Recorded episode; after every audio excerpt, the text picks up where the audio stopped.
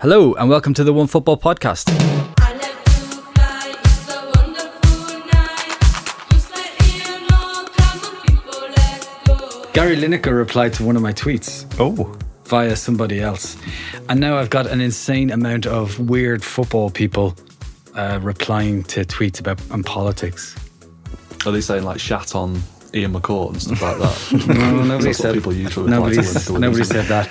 But I did write a piece about how uh, a kind of funny piece about how France are 100% going to win the World Cup, and a Croatian fan has has uh, looked for me on Twitter and written, "Fuck you and your 100% France will win World Cup article." Croatia Subasic is the man who stopped Croatia from losing in all games. Oh, and France drew to Denmark and didn't get out with nine points. But who? But guess who did? This is all in caps. of course. yeah. If there's one thing this No World to Cup has taught me, it's Yeah. that people um, have a very difficult relationship with irony. I find They Football don't fans understand in irony. particular. Yeah, irony, yeah. sarcasm. It's taken the World Cup for you to find this out. Though. Well, it's, it's been a, it's been more of an eye opener, especially with the football's coming home thing. Yeah. Someone accused us of arrogance in the office the other night. Oh, saying really? football was coming Agree. home. Yeah, it wasn't you either. but it's not coming home. I want. Uh, speaking of mental football fans, you want to tell the story? Yeah, well, we were talking off air um, about uh, how football fans are crazy and will boycott certain products if they're associated with other teams. And I brought up that growing up with a big Manchester City supporting dad, we weren't allowed to have any sharp uh, electronics products in our house as a kid. Um, and even recently, I bought a, a mobile phone SIM card, and it, I t- turned out to be a Vodafone SIM card, and I was a bit like, ooh. Not sure about that. Wouldn't have bought that if I'd known. so yeah, the bitterness is, is still deeply ingrained within It's me. strong. The bitterness Yeah. is strong in this one. anyway, that's enough of that. Joining me, Ian McCourt, on today's Onefootball podcast is Dan Burke. Hello. André Gonçalves. Hello. Francesco Porzio. Ciao. And Alex Mott. Hello. A big crew for a big podcast. The usual email if you want to get in touch is podcast at onefootball.com or should you wish, get onto iTunes, give the pod a rating and leave a comment to let us know how you think we're doing. Dan and Alex, I'm so sorry. Yeah. I'm sorry Yeah. for your loss. Never mind. How does it feel? um, I don't feel too bad, to be honest. I think that the better team won on the day, and we exceeded expectations. So I, I, I was surprised by how well I felt after the final whistle, to be honest. Better than the Leeds fan that was standing in front of you? Better than that, yeah. Uh, again, we were talking off air, and uh, I was at a beer garden here in Berlin, and a Leeds fan, well, he was an England fan as well, obviously, started crying after the uh, second goal.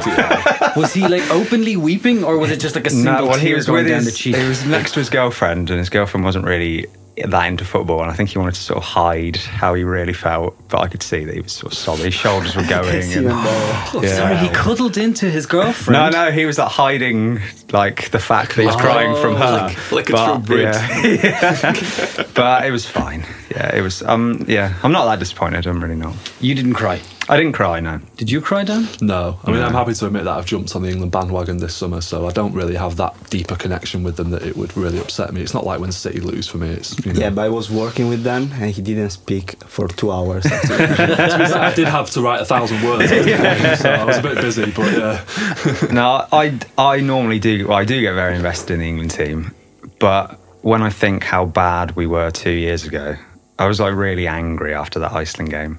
Whereas with this, you know, yeah, like I said, the better team won. Uh, yeah, it was fine. So we're, we're, I think there's a unanimous agreement then that Croatia deserved to go through.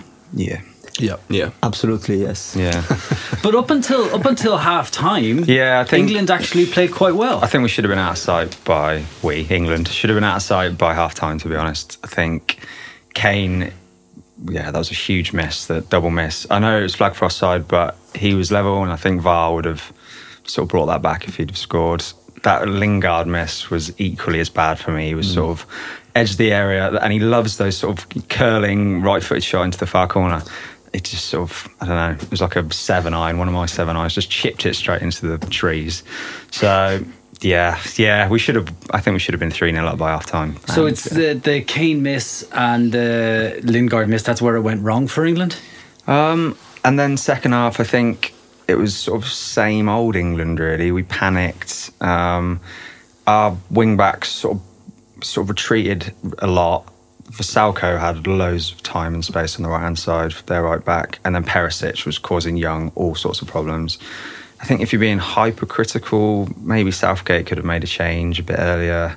Henderson was very isolated in the centre of midfield. Um, but yeah, again, that's being hypercritical. And also, we've sort of the first good team we've played against, we lost to. So um, it's yeah, yeah. I mean, but yeah, I can't be too critical to be But honest. what were the expectations before the World Cup uh, about England? I I thought we'd get out of the group, and then I thought we might get to the quarterfinals at most.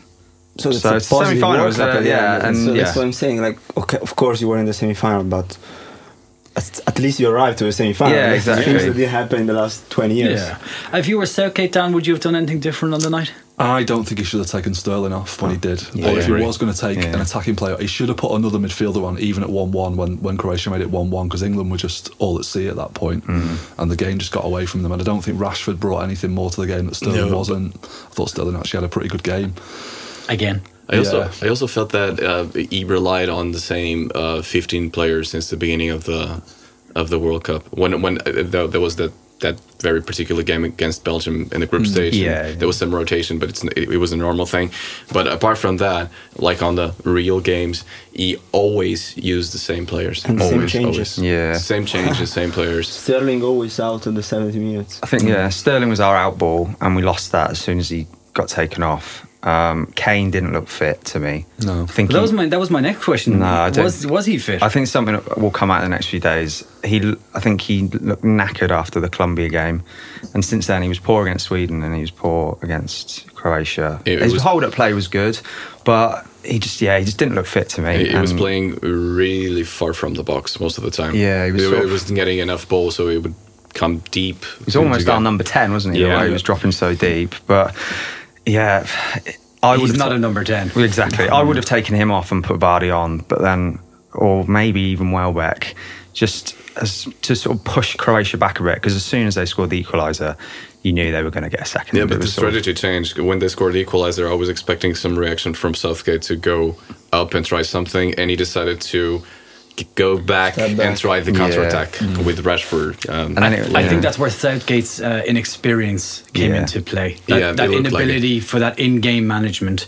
I think he could he could motivate the team and have them all, uh, you know, have all the conditions perfect and everything like that. But where for me he was lacking was that that tactical nous in game, Yeah. where he could look at things and say, okay, that needs to change or that needs to change. But uh, I mean, like like you guys say, that he resorted to the same thing every time. in, in his mind, he, he thought, um, okay, we're gonna have Dier now. He's a very tall dude, good on set pieces, and I'm gonna I'm gonna need another holding midfielder. And that was the idea, but the in the practical the in practical it was Dier playing as another centre back Yeah. because it was so deep most of the time. But the same way the team will learn from this, I think Southgate will as well. And I, we like we I well, and a lot of people were calling for like a young team, young manager, but we can't ask for that and then ask them to be like, you know, experienced in big games when it comes to it. You know, you can't have both things. So yeah, hopefully, yeah, hopefully we stick with the same group of players. Obviously, we'll stick with Southgate, and then I think it was stand us in good stead. by Some nice comments 2020. from Danny Rose today, who was saying that it used to be a bit of a pain to go play for England, but now he really enjoys it. Yeah, well, I think was it Michael Carrick that said he, he actually got depressed going to England, and that's why. Yeah. No, that's why he retired. He like retired from international football like thirty because he didn't want to go. He just didn't want to go and play for England, and it doesn't. And it looks like it's the complete opposite now, and that's down to Southgate and the sort of environment. and that'll be one of the key legacy things from uh, from this World Cup that Yeah. the, the public are sort of reinvested in the in the England squad. Yeah, it's complete a complete 180 shift from like I said from Iceland how bad we were. I was in France for the Euros and fans were screaming like you're not fit to wear the shirt when they walked off against Iceland. So and now they're getting invited to Downing Street after the tournament. So yeah, it's a complete complete shift. I just hope that the the mm, English media can deal with this on a reasonable way. I know I'm asking for a lot. Ah, you are asking for yeah, but um, just give him time. Just get, uh, just let Southgate do his job and and let the players play. That, That's that's it. Just Yeah. don't go crazy over this. Dan, any final words on England before we move on? Well, I thought um, that Sime Vrsaljko said something quite damning after the game, and, and I've seen a few clips which sort of back up his argument. He said that um, you know there's been all this talk of England going into this tournament, how they're playing this progressive style of football, but when push came to shove, they were just knocking it long. And there was a great compilation of Jordan Henderson's passes where he was just like, it wasn't just him that was doing it, but the amount of times he got the ball and it just needed a bit of a calm head to lay the ball off to someone, Yeah. and he was knocking it into space for no one to run onto. So there's still a way to go with England, I think. I did read an article the day before the match saying why England don't need a Luka Modric. yeah. Everyone needs. Everyone needs a Everyone Luka needs Modric. Uh, elsewhere, Belgium came up against France but did not come out on top. Andre, I think you have some strong ideas where the blame lies on this one, no? Uh, not that strong. It's just Oh. by watching the game, you can clearly see that there were a lot of uh, um, changes that Roberto Martinez could have done during the game, and he did not. Or, or most of all, he, he took a lot of time to to make changes and to to make the substitutions. Um, I, it's not a, Ro- a Roberto Martinez problem. I think it, it's it's something that we witness a lot in this World Cup. That uh, uh, most coaches they they struggle to read the game and to understand what's going to happen next. And uh, again, I'm going to say it's probably because they don't have a, a lot of time to coach the, Yeah. the players and understand and read what's going to happen. Um, but with uh, Roberto Martinez, it was really easy for him to find uh, a starting eleven. But without Meunier, for instance, he kind of panicked and he changed the system Yeah. for no reason. Because Mertens. Yeah. yeah. So um, I was expecting more from Belgium, to be honest. Um, I really don't get the, the what what uh, Courtois said in the end.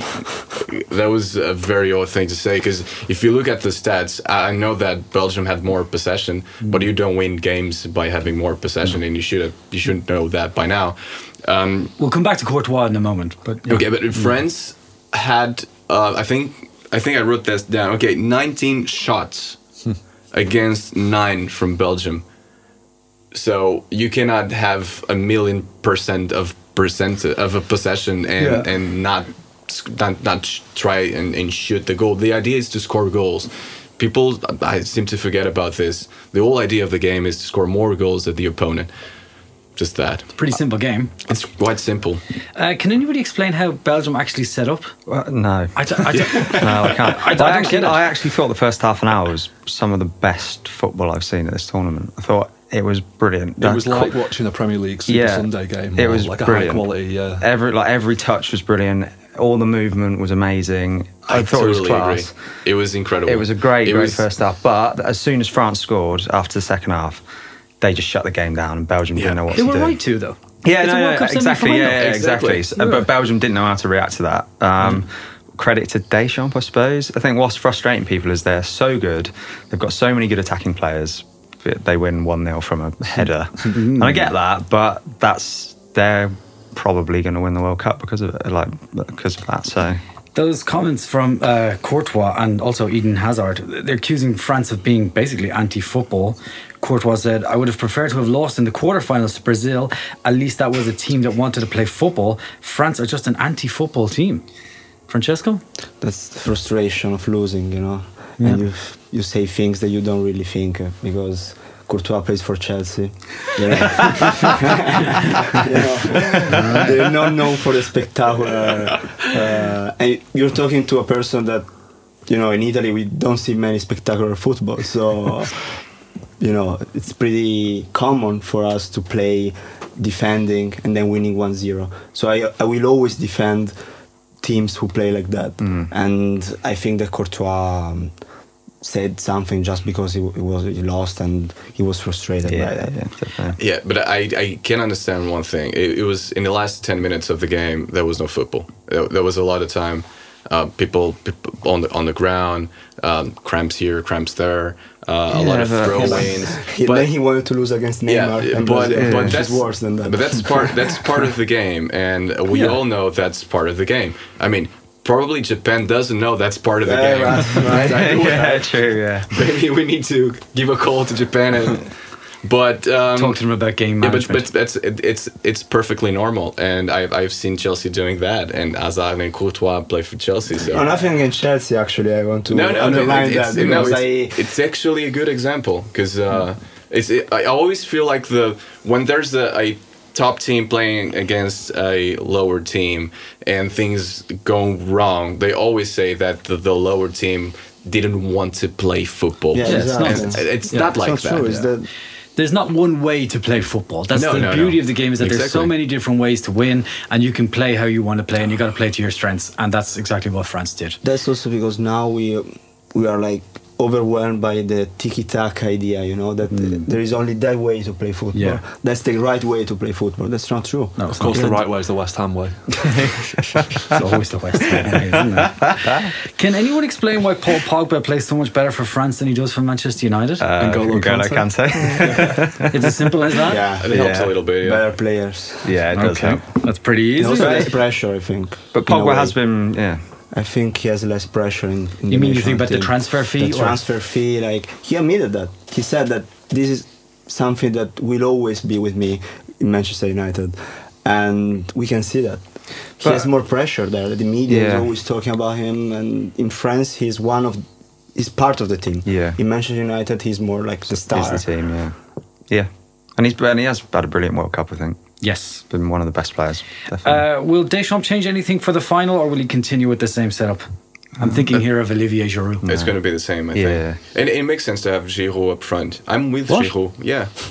It makes sense. You need. He can't even get a shot on target. That's your number nine. you have to you you have to look at the number nine. Uh, not only usually it's the guy who score more goals, but not, it's not only always the case. And with Giroud, it works a lot for the team. Yeah. And it's really important for, for, for a team like France to, to create space for Mbappe Mbappe and Griezmann to have something.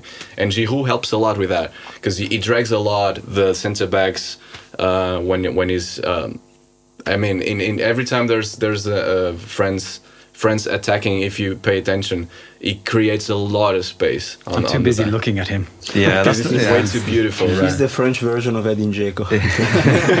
But they played without Giroud in their first game against Australia, and they were awful. They only, I think they just about scraped two 0 uh, was Yeah. it two one? Oh, with Dem- they had Dembele. Dembele. Dembele, yeah, Yeah. They've, and they've been much better with Giroud. Yeah, I'd say. We have this modern concept of uh, bringing back the false nine and, and not playing with a, well, some- some kind of target man or a poacher up front. Uh, but then you're not going to have a lot of space because it's way easier for the centre backs to mark. And if they're playing with the two centre backs and two holding midfielders, that's even easier for the defenders. Was it uh, Guivarch in 1998 for the French team? I don't think he he had like one shot on target and he played every game. So might obviously been. works. Luca Toni in 2006 Yeah, was more or less. there you go. Oh, Luca. There's a lot of love for Luca Toni in this podcast, I would say. Yeah. Not as much love as there is for Francesco Totti. Ah, that's another thing. You're comparing two different On our way over to the podcast today, uh, Francesco was telling us that he cried when Totti No. retired. I said I got emotional, not cried. It's two different I things. mean, anyway, there is a big final to play on Sunday. But before we get to the final itself, does anyone care about the third place playoff? No. No. No. Oh, okay. Sponsors and uh, money prizes. That's Why it. do they still have it? It's Do you get a bronze medal if No. you win it? I don't think I, so, I don't no. think. Well, then why? Why I don't do they even do care. It? It's irrelevant. It's irrelevant. Do they have it in the Euros? I was trying No. to remember that they don't, do No, they? Yeah, uh, so- all- all It's fin- all- It's a- if, if you lose in the semi-final, both teams are automatically third. Mm. You don't have a third place player for the Champions League. It's stupid. Doesn't. Uh, I think it's a tradition and also for TV rights, they want the, the amount is of money, game. isn't it? I think it's just why. it's It's a money, yeah. throwback to like the 50s where Yeah, exactly. teams didn't like play each other that often and players didn't play against each other that often. So History lesson from Alex There you go. There you Dan, go. do Done we have research. the two best teams in the tournament in the final? I think we do, don't we? Yeah. I think we have to say that. I mean, I thought Croatia were really good in the groups and obviously needed extra time and penalties to get past Denmark and who did they play? Russia, wasn't it? Yeah. Yeah. But I Well, think tough. ultimately, yeah, I think we've, we've seen the best two teams in the group and it's a tough one to call this final. Two best teams? Everybody agree? Mm, I, No? I oh. mean, yes, because they're there. But I thought the best football I've seen was Spain against Portugal in like there was like a 45 minute period where they were just insanely good. But consistently throughout But the tournament. consistently throughout the tournament, yeah. I mean, they're there, so yeah. You Francesco, you really. disagree? I disagree because I think it was very unbalanced. The Oh, the brackets, The yeah. brackets, I- mm, so- true. you kind of right on that one, yeah. so you cannot compare that. We can see, of course, if Croatia will win Sunday, they will deserve to win the World Cup. But who was better than Croatia, if not them? In that part of the Just in tournament, the whole World Cup. I mean, I don't think Brazil were. Maybe No, Belgium. Germany weren't. Belgium, I maybe. don't know. I don't know if they were. Certainly wasn't Germany. it wasn't that good World Cup terms of football. I think. No, no, no, I think we, can, we have touched that. we've touched upon that before that Mm. it isn't. Uh, yeah, I, I have to. No, I'm with Dan on this one. I think they probably have the two best teams Yeah. overall. Uh, who's going to be the key players? Who's going to ones that are going to make a difference? Anybody want to go on this? Uh, I think Mbappe is going to be. He's the one. Mbappe against L- Lovren is going to be very interesting. Um, I and Lovren claiming that he's one of the best defenders yeah, in the world. yeah, four days before coming up against Mbappe. It's an Yeah. interesting I think it was Jonathan Liew who pointed out that there's seven billion people in the world. He's probably in the top five thousand. that's, that's not so bad. Um, and then obviously the midfield, Kante and Pogba, Modric, Rakitic will be interesting. And I'm looking forward to seeing Perisic go up against Pavard. Oh, yeah. I think that That's could gonna be, be a key one because uh, Perisic he made Kyle Walker look stupid. He was key to the uh, Croatia revival, I think. Yeah, absolutely. Yeah, yeah, yeah. So against Pavard, who's not a right back, he's a centre back. I think that could be really interesting. And, that, and if Deschamps is going to make one change, Well, maybe that is the change he makes. And but if uh, we, we were joking about it, and um, when we were watching the game, but if France wins the World Cup, it's going to be for the second time in a row um, a team winning the World Cup without a proper uh, left back. Because Germany won it with Höwedes. Höwedes, and, and France might win it with Lucas Hernandez. They're playing with four centre backs because yeah. Pavard is not even a, a fullback. Hmm. It's it, it is so weird that something like this happens in modern football. Maybe we don't need fullbacks. But maybe with Croatia have proper wingers, you know, man, with Perisic and Brozovic and Mandzukic as well. But I I don't thi- know. I think it's going to be tight. It's going I'm to be really tight curious game. to see how fit are going to be uh, the Croatians uh, for the game because there are ups and downs with the game with England. There were some moments like like you can clearly see there. Oh, Rakitic, where is Rakitic? And then we found out that he was actually with a fever. Yeah. Uh, so I read that he's going to play his 74th game of the season. Yes. Which is insane. He needs, he needs a bit of time. More off. than any player in Europe. Francesco, you're talking about Perisic? I think yeah, he's the key player because he was very discontinuous in the last year at Inter. So, but the, during the World Cup was amazing. Perisic, I think, was mm. probably one of the best players in, of the tournament. Yeah. What's so the- different between Inter and Croatia that he's playing so much better? Croatia are good. I think there is also less pressure for him in Croatia. That's I, I, I always think about the psychological psychological side of a player. You know, in Inter, if there is no Perisic and Icardi, is Inter is done.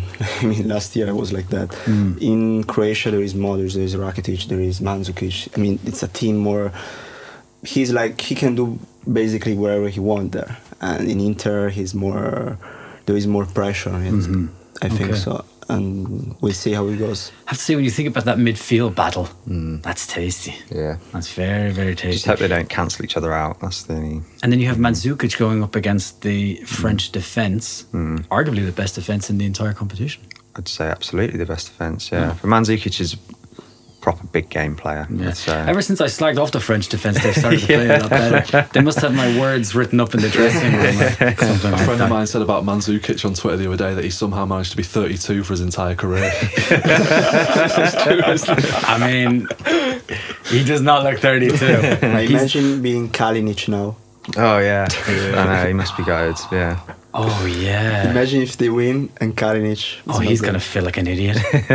Technically, he's still like a world champion. Will he get a Yeah. winners Because medal? he's like in the he was- squad. he was so there, yeah. Technically, Does he get a medal? he get the medal. I I think think. so. Does everybody in the squad get a medal? yeah, Ah, so you Pepe wouldn't Reina, medal if you were him, though, would you? Surely, you'd be a bit embarrassed. it would be embarrassing. So Pepe Reina has a has a World Cup winners medal. yeah, of course. yeah. Okay. Uh, okay. Right. We've come to the the point. We're going to need predictions. It's a pretty obvious answer. We'll start with you, Dre. Um, I think France will take it, but I want to say that I'm really, I, I really want Croatia to win because this is a very special generation of players. They're um, sons of the war. Most Yeah. of them grew up um, with um, many, many concerns uh, when it comes to security. Um, some of them flee the country and came back. And for all these people, it, it, this is the biggest moment ever, and I would like to see them winning this. Okay. Beat that, Alex. Uh, France won now. Okay. France to one, France? to one. 2 1. Uh, Dan, you can have the final say on this one then. Football's fallen asleep on the train home and it's going to wake up in Calais, I think. That's the one I mean, and then we'll be there. Uh, so we got an email in from Rob Holloway, uh, a American living in Germany who is obs- absolutely obsessed with soccer. I mean, he called it soccer, but and Stuttgart again. anyway, he says even though it's been a hot topic since Portugal got, got bounced out of the World Cup, somehow Cristiano Ronaldo manages to make himself and the club football the talk of the week. In which we have two good semi-finals to look forward to, and 12 kids and their coach that just got plucked out of a flooded cave in Thailand.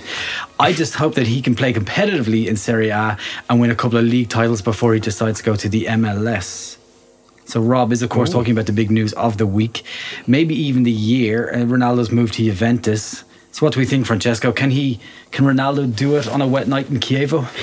I think he will, honestly. Um, I, we call this the transfer of the century, not even the transfer in Italy? of the year. Yeah. You're not, it's not, it's it's not like- like Italians go overboard about a transfer. but The century's only 18 years old, though, to be yeah, fair. exactly. So it's pretty, pretty, pretty, Pretty accurate, century, yeah. right? Doesn't matter. and uh, Was David Platt to Sampdoria the transfer of the previous season? Gazza, it's Gazza to Lazio. Uh, so you're you're sort of in the know due to your good contacts. Maybe you could give us some of the more kind of interesting details of the deal. Um, what I can tell is that Juve was not confident to sign Cristiano Ronaldo at this time of last week uh, because the, um, it all started, uh, let's say, two months ago when Cristiano Ronaldo spoke after the Champions League final, and there was the sporting director of Juventus uh, um, on Sky Italy, and he said, "Well, Cristiano Ronaldo wants to leave, can be a suggestion, but nothing more." And from that moment So, on, but before that, had there been contact between Madrid and Juventus? It- Or uh, Ronaldo no, and no, Juventus? No, no, no, no, absolutely not. But there were contacts between Jorge Mendes, which is the Agent. agent, uh, Super agent. super Mm. agent, Mega super- agent. exactly, of Cristiano Ronaldo and many other players, including Joao Cancelo, Yeah. who went from Valencia to Juventus recently. Mm-hmm. And during the meetings for Cancelo to Juventus, he said to uh, to the sporting director of Juve, um, "You know something about Ronaldo? Like, he might go to, he might go somewhere else." And they said, "No, okay, but that's impossible." Well, maybe that's it's not that impossible. Um, they are selling for. 100 millions. We have this agreement because uh, Mendes had the agreement with Florentino Perez. Yeah, because Uh, previously was a thousand. Was that, but it's, the clause was still 1,000 uh, million. Oh, but they just had a, But they, the had, agreement. they had this agreement, Like a gentleman's agreement. Gentleman agreement. agreement, Yeah. gentleman Just- agreement with Florentino Perez and Yeah. Jorge Mendes. I want to underline this, and uh, which which was if there is a team which is not PSG, uh, Manchester City probably or Barcelona, Barcelona. like one of the big opponents of Real Madrid. Uh, we, we can sell him for 100 millions, which is not 100 millions, it's 170 millions at the end. My theory is uh, Jorge Mendes does this a lot. Like he wants to sell a player, and he said, "Oh, you can take this one." As long as you take the other one I have here, and he did that with Cancelo. He said, Are you one Cancelo? I sell you Cancelo if you take this guy right here, Cristiano Ronaldo." So, So we can say that uh, Cristiano Ronaldo with Cancelo costed him like 500 euros to 500 thou- uh, million, of course. So Yeah. to Juve, if not you, Wolves are interested. so they Juventus weren't confident. When did they start to become confident that the deal could be done? Then Um, at the beginning of this week, when they realized that Florentino Perez was actually selling Cristiano Ronaldo, because the fear of Juventus was that that. recently. yeah, because Wow. Florentino, the feeling of Juventus was that Florentino Perez could change his mind from mm. one second to the other, but at the end he didn't. Not he didn't. So because he's a Ronaldo- gentleman. He's a gentleman, and Yeah. he. No, I think that there was no other option for Florentino Perez. So when uh, the Juventus president flew out to uh, it was already done. The, was- the deal was already yeah, he just done. went there to. I don't know. if They don't think to sign the contract, but to you know To- to meet him in meet person. in person. Yeah. They had 28 phone calls uh, from um, Agnelli, the president of Juventus, and Cristiano Ronaldo in the last two weeks That means more than twice per day. Did Ronaldo Overly attached girlfriend, right? Did, did Ronaldo need convincing, or was he sort of happy enough to go to Juventus? I think he's very happy to I go think he Juventus. want- he wanted to go. Juventus. That's Yeah. the most important thing for Yeah, Italian yeah, yeah. football is that he chose Juventus, and it's impressive for me because he could go to Manchester United maybe, and there was like a sort of you know. Uh, he knew the place, he knew the league, he mm. knew how to. It would be easy for him. It him. would be easier. Mm. Think about Ligue 1, way easier for mm. Cristiano Ronaldo.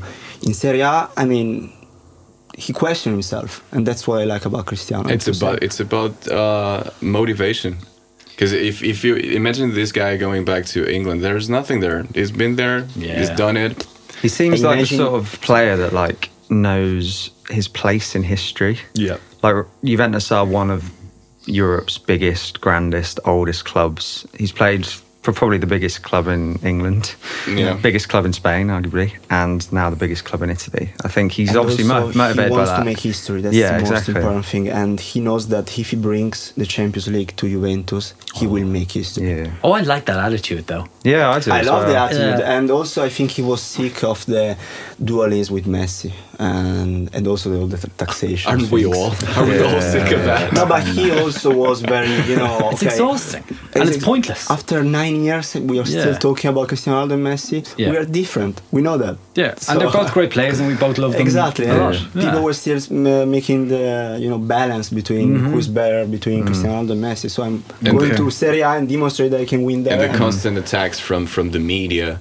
Like if if, if you're a Madrid player, you're gonna be attacked by Sport and Mundo Deportivo every single Yeah, day. that must be And exhausting. if you're a Barca player, that you're gonna be attacked by Marca and AS. It's it's really How- exhausting. how- will the he be treated? point- Yeah, how will he- exactly. yeah. What I want to say is Yeah. that the positivity that there is now in the Italian media, Mm-hmm. Italian fans, Inter fans, Milan fans, Napoli fans, they are all happy to see Cristiano Ronaldo in Italy because It's huge I. I mean, since I I live basically, I never experienced such a positivity for Italian football Mm. because when I grew up, Italian football was going very down. You know, was You missed the glory years. I, for I miss Jesse. the glory years. Yeah. Yeah. of course. So now that Cristiano Ronaldo is coming, of course, it's not enough because we need more players. We need more.